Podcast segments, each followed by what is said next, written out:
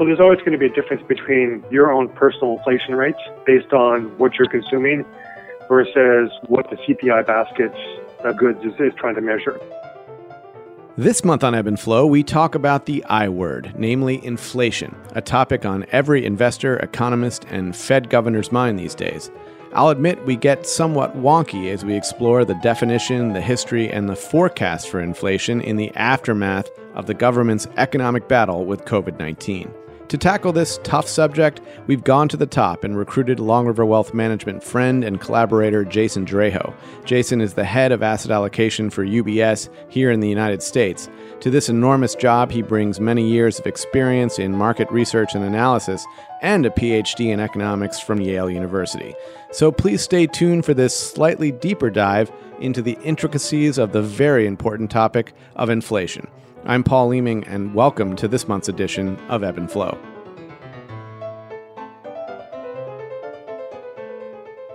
Jason Draho, thanks so much for being here. We really appreciate it. Well, thank you, Paul. It's great to be here. So, Jason, let's start with some review for those of us without a PhD in economics, myself included. Can you give us the high level definition of inflation and tell us why it matters so much? Well, first, in terms of the definition, yeah, inflation is really trying to measure what is the kind of price of a basket of goods today versus, say, 12 months ago. And the idea is that if we take that basket and say, well, the price last year was $100 and this year it's $102, it's 2% more expensive, that's inflation. Now, there's different ways to kind of construct that basket of goods. There's different ways to kind of measure it.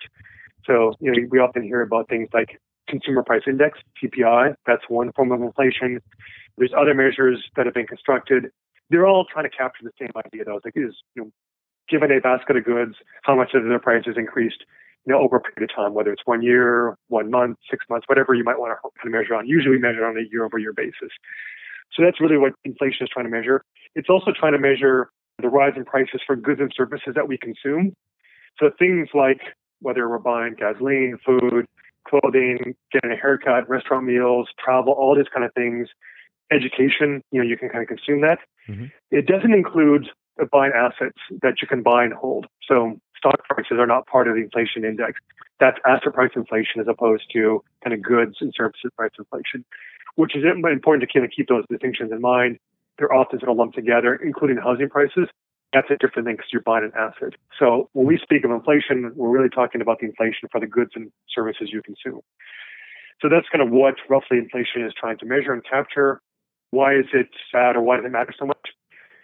Well, if inflation or if our prices are going up a whole lot, that obviously means you know people effectively feel poor, you know, because suddenly unless your income is going up as much as inflation or even more, and then your actually your wealth is going to feel kind of lower because your money, your, your purchasing power doesn't kind of go as far as it did before. So it matters in terms of just your overall standard of living, whether it means over the course of one year, but also if you're thinking about saving for retirement and you have a fixed amount of assets, if inflation is, is high, then your purchasing power in the future could be lower. So that's that's a negative, you know, just for you individually. It's also you know a challenge because it creates uncertainty for the economy. When prices are going up a lot and there's uncertainty of the, of the outlook, that usually is a sort of a dis- disincentive for companies to invest. Therefore, it can be negative ultimately for economic growth if this materializes. It could also lead to you know tighter policy. You know, the Federal Reserve might look to raise interest rates to cool inflation. If they do that, it also ends up slowing the economy and then risks going into recession.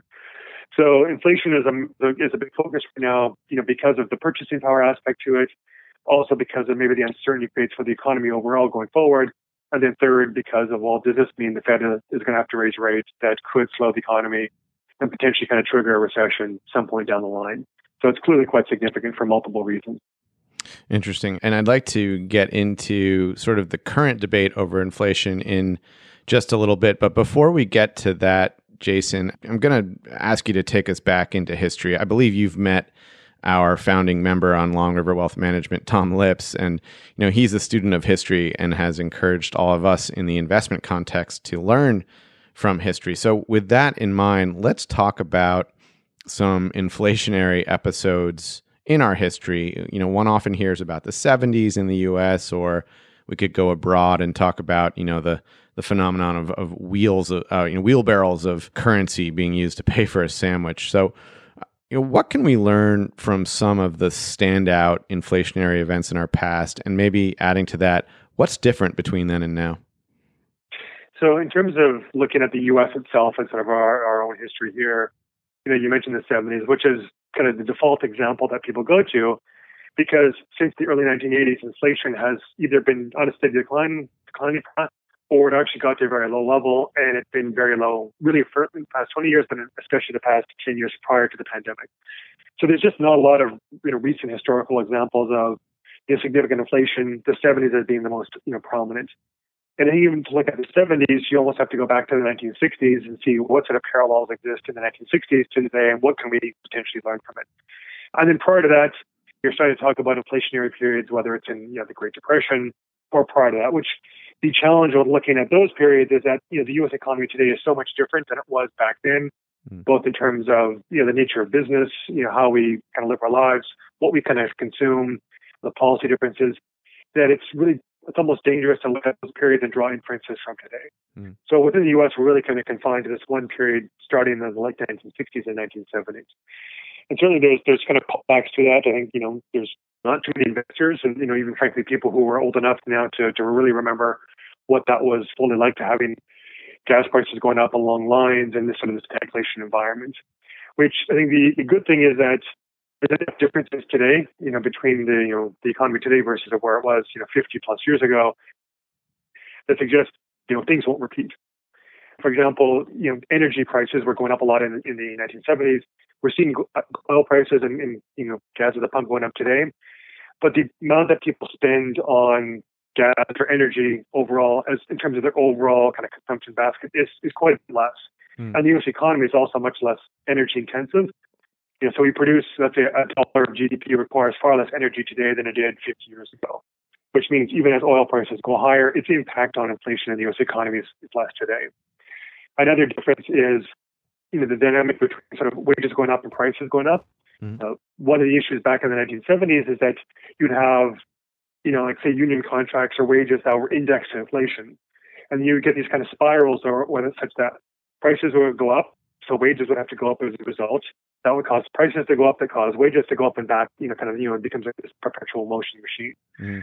Today, we just don't have the same kind of dynamics in the, in the labor market with wages being so tied to inflation, you know, unionization is much lower. The government contracts may not have those kind of you know features. So that dynamic is just less kind of ingrained into the system. It doesn't mean that they can't work to some extent, and we're seeing this anecdotally how wages are going up, and that can fuel higher prices, but not nearly to the same extent that was institutionalized back in the 1970s. And another thing is the Fed, in terms of how it conducts monetary policy today, is, is different. And really, the biggest thing is it's you know, starting in 1979 with Paul Volcker being, being made the Fed chair, you know, basically induced a recession, a pretty significant recession in the early 1980s to get, get rid of inflation. And then we went on a 20 year period where inflation declined. Mm. And then we've had a 20 year period where inflation has been very low. So the Fed today has good inflation fighting credentials. And as a result, inflation expectations are still pretty well anchored, even with the recent rise in of inflation the past few months unlike in the 1970s where the Fed's inflation credentials weren't as established. Mm-hmm. So things can kind of get out of hand much easier, much more quickly than they, they can or they should today. So there's those are some pretty significant differences, you know, today versus before. If we look outside of the U.S. in terms of other examples, you know, you mentioned the idea of like people walking around with wheelbarrows full of money to go and buy goods. Right. You know, this is happening whether it's Venezuela, you know, Zimbabwe, even maybe Brazil in the 1990s kind of they're scary stories, but you know these are very different economies. These are emerging markets, but they've always kind of lacked some of the credibility of the institutions. So I think using those as comparisons to me is a bit misleading because you know we're not going down that path. I think looking at something like maybe I'm underestimating our ability to kind of replay what happened in the 1970s. I think that's the right sort of parallel to look at as opposed to you know, those other countries. And if you look at other developed markets, it's been sort of a similar story to the U.S. of inflation in the 1970s but we've gone 40 years of very low inflation. So it's just there's not a lot of good benchmarks today or comparisons, which is does make it a little bit more challenging because we're to some extent we're kind of flying blind in that we haven't had a really good recent example of a comparable economy to the U.S. that's experienced inflation to say, well, this is how it played out. These are the you know the issues involved. So we're making assumptions which we hope are correct, and certainly policymakers hope are correct, right. but only time will tell whether they are correct.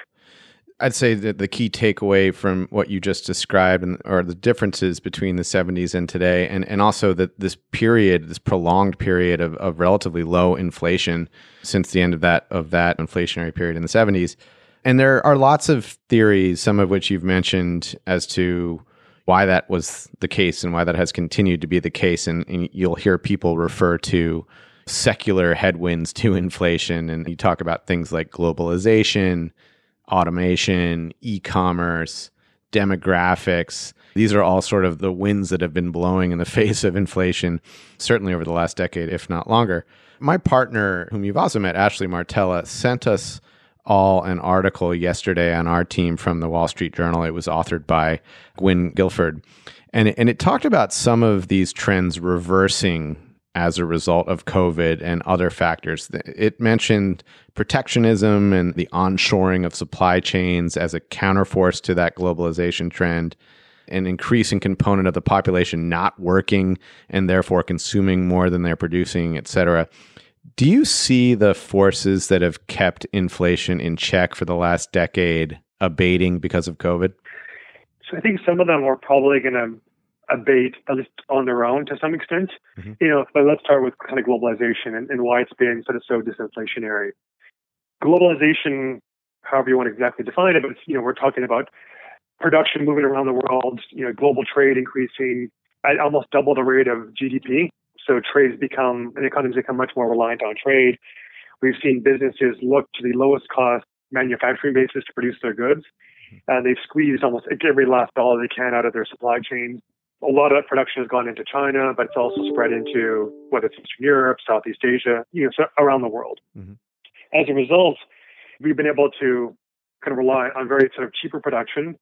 Some of this, you think about it from a you know, basic input model. In the U.S., we've been shifted you know, production to very low-cost labor economies. And China, in particular, has over the past what 20, 30 years experienced this mass migration of labor from the countryside to the coastal areas to work in manufacturing plants. Right. And that's been essentially a really positive labor supply shock that's kept wages lower and it's kept the price of goods lower. So if we look at the past 20 years, the price of goods, like the CPI for goods, is actually negative. So whether it's an iPhone, whether it's a T-shirt, things like that, physical goods, effectively they've gotten cheaper over time uh, because of kind of globalization. In contrast, services, what you really can't rely on production abroad, like I can't get my hair cut in China, I have to get it, you know, get it cut in, in Manhattan. That price has kind of gone up. So goods have gotten cheaper, services, those prices have actually gone up more than inflation. Hmm. With globalization, whether it's due to the pandemic and companies deciding, you know, it just, we can't have supply chains solely dependent on China. We have to maybe bring more production here. All sequel, that should mean, you know, higher production costs or at least less of a tailwind of kind of production costs is declining. But even prior to the pandemic, the trade tensions between the U.S. and China was already kind of you know, starting some of that. And even prior to that, over the past decade, globalization, we've sort of kind of already kind of gone almost as far as you can. Like you've kind of, you know, relocated, you know, business elsewhere. Mm-hmm. So I think the tailwind of globalization being disinflationary, that's been true for certainly for 20 years, it's probably still a bit of a tailwind, but not nearly to the extent it was. And there's a possibility that it could even go from being a tailwind to a bit of a headwind in terms of disinflation, or meaning it could be a tailwind for inflation going forward. Mm.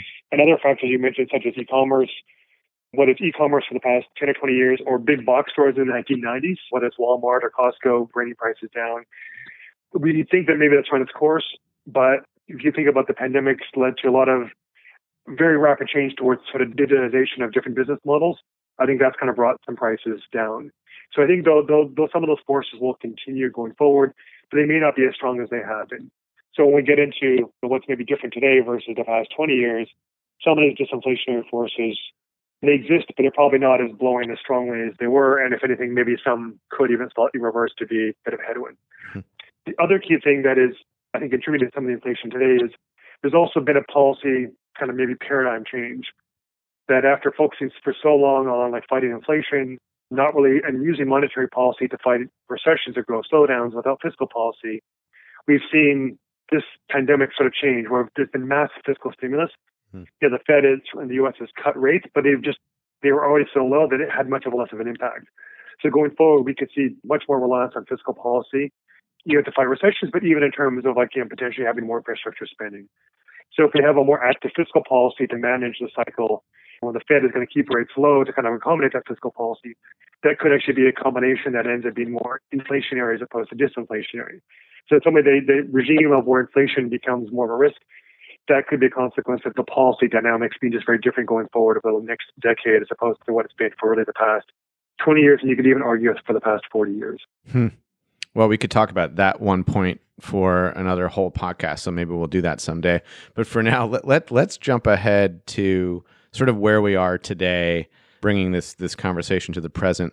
Obviously, there have been signs of inflationary spikes of late coming out of COVID. I can speak to one of them, i.e., lumber, as someone in the process of building a house. So the, the question, of course, is if these spikes are going to be temporary or here to stay. What's your view on that, Jason? So I think if you look at the different kind of goods we could buy and of what's driving some of these, these inflation numbers, and even today we got the you know the June inflation number, and it was a yeah another another significant increase, exceeded expectations. So it was up 0.9 month over month. On an annualized basis, it's now 5.5 percent.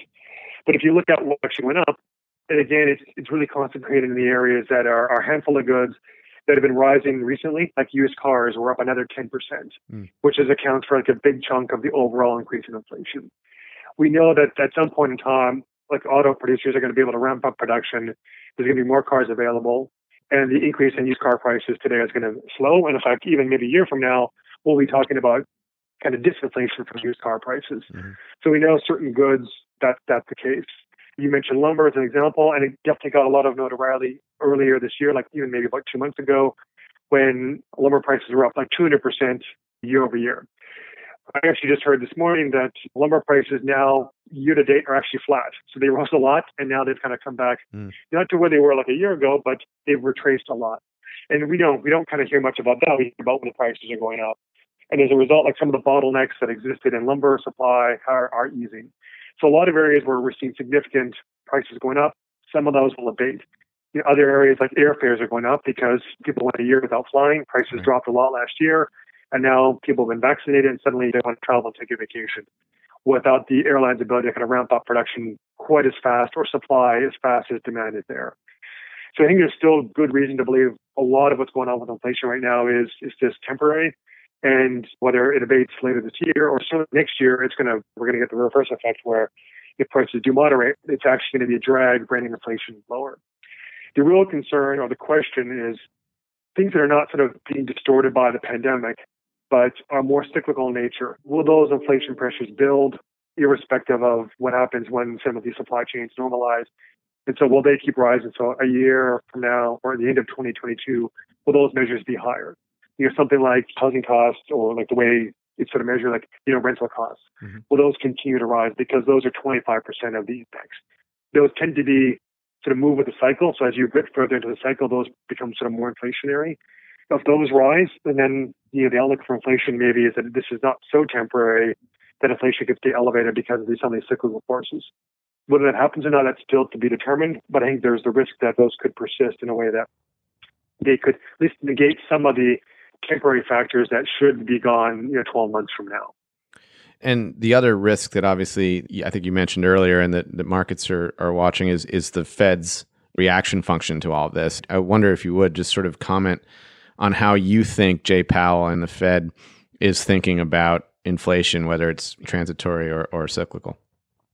Well, they've been very loud early on saying we think this will be inflation uh, or be transitory, and that was reviewed back in sort of the February, March timeframe before inflation really started to rise, which we all knew would rise certainly in the second quarter, just because you're taking prices in the second quarter this year versus where they really kind of bottomed out. So we knew just kind of mechanically with the way inflation is calculated that it's going to jump in the second quarter, which it did.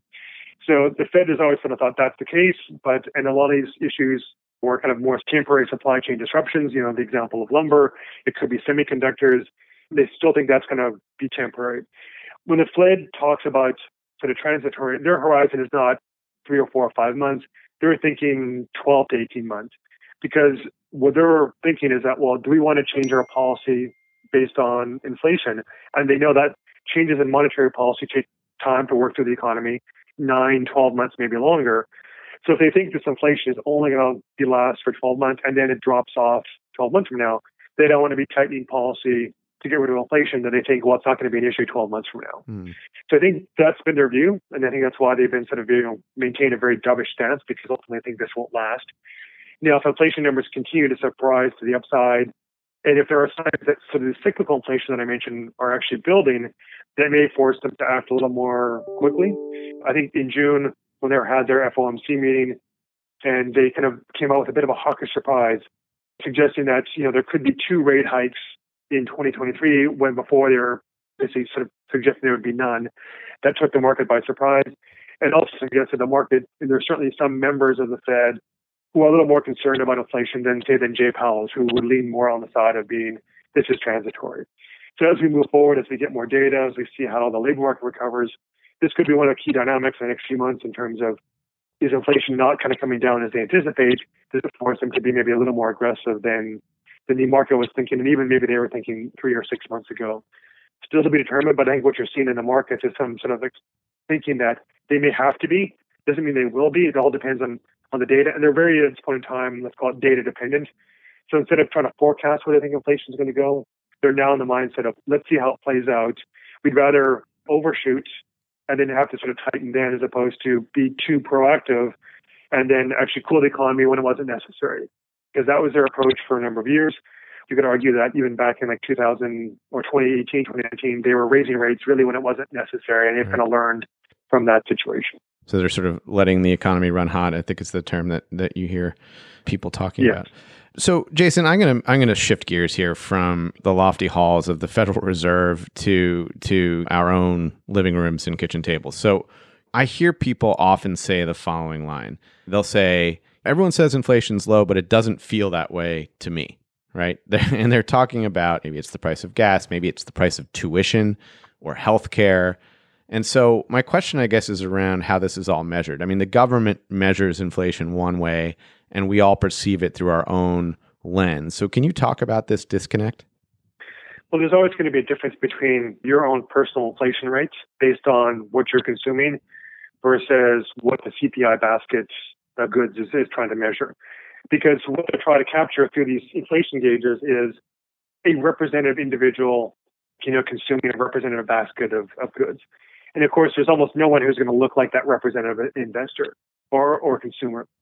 But what they're trying to do is to say, like, well, if you look at the economy overall, how we actually spend our money, what's where does money go in terms of you know, buying shelter or getting sort of you know shelter, whether it's you rent an apartment or you buy a home and you have to pay a mortgage. Mm-hmm. It is healthcare. That's a big part of the economy. It's over 15% of the economy. So you have healthcare expenses, which depending on your age, you may be very low or it could actually be significant. Same thing with the education. If you have a, a child in university and you've seen prices go up high single digits for a number of years, you think, well, this is inflation is not low, it's actually quite high. But that really only applies to people who have kids of a certain age. And if you don't, well, then that become, doesn't become part of your basket. Mm-hmm. So there's always a case where people tend to not look at the whole overall kind of pie. They focus also on like what's relevant to them. They also focus on the things that they sort of see on a day-to-day basis, such as the price of gas, the cost of certain you know food items, or if it's real estate, they kind of look at housing prices going up and think, well, clearly this there's a lot of inflation. Again, that goes into when you buy a house, you're buying both shelter, a good you're consuming on a day-to-day basis, but you're also buying an asset that a few years down the line you can sell and get your money back or maybe even more. Mm-hmm. So you always have to like kind of disentangle what you're paying for to kind of actually have a, a, roof over your head versus the assets you're buying that later on you can sell. Okay. And so really it's that kind of shelter component that that really matters. So there's there's often this measurement disconnect just because what we care about individually versus what the Fed is going to measure is they're not going to align exactly. And there's also maybe the bias where we kind of overemphasize a handful of goods that we're buying on a regular basis and maybe discount the fact that your premium, your deductible on healthcare hasn't gone up very much because you don't really think about that on a day to day basis. So it's important just to kind of get a broad perspective of where your expenses are. Just thinking that, you know, from the individual perspective, you always want to have your financial plan for long term and think about like, well, what is my expenses today, but what are my expenses in the future? And how will they evolve? And what could the price of those goods be going up over time? And then thinking about well, how do I manage my portfolio for that? The numbers are can be surprising. You can kind of overreact to it, but you're going to have to take a step back and then think about, like, well, all right, what does it really matter for me in terms of my purchasing power, not only today, but going forward, and how do I have to respond to? Right. And and you know that is something that obviously we do with our clients every day to think about the spending that that they will conduct over the course of their lives and, and sort of trying to project that, keeping all these things in mind. But Jason, I, I have one last question for you. And this has to do with sort of your credentials that I listed in the beginning of this. I mean, you are the head of asset allocation for UBS Chief Investment Office here here in the Americas. So you're, you know, the guy making recommendations that impact in theory trillions of investment dollars. So how are you allocating assets to protect against the possibility of inflation right now? So, you know, it's a question I get all the time. And you know, often people ask, you know, should I be buying gold or chips or some other assets to provide that protection? And I think it's important to make, you know, take a step back before you start to buy any single particular asset you think that will give you some sort of hedge. But one is to think about, you know, this whole discussion we just had regarding, you know, is inflation, is it transitory or not? What is the outlook? So from an investor, if you if we believe that this ultimately is going to be mostly temporary, the way we sort of think about our portfolios and sort of adjusting them is like based on that sort of view, which over time as we get more information we'll make adjustments for it. But it does mean sort of like taking a almost like a bit of a dynamic approach, or at least be kind of active in terms of like are we sort of allocated properly for the inflation environment that we think is going to materialize? Mm-hmm. Because you don't want to go and position entirely for higher inflation. It turns out that doesn't materialize, and then things don't go your way, and your portfolio will suffer as a result. Right. So that's one thing. Is, is it the current position always for us reflects a view of what we think is the base case scenario with some potential you know, opportunities to, to protect against inflation. And so some of our position right now is the view that inflation will be transitory but it could stay elevated. And if, if that does materialize, we should see higher interest rates.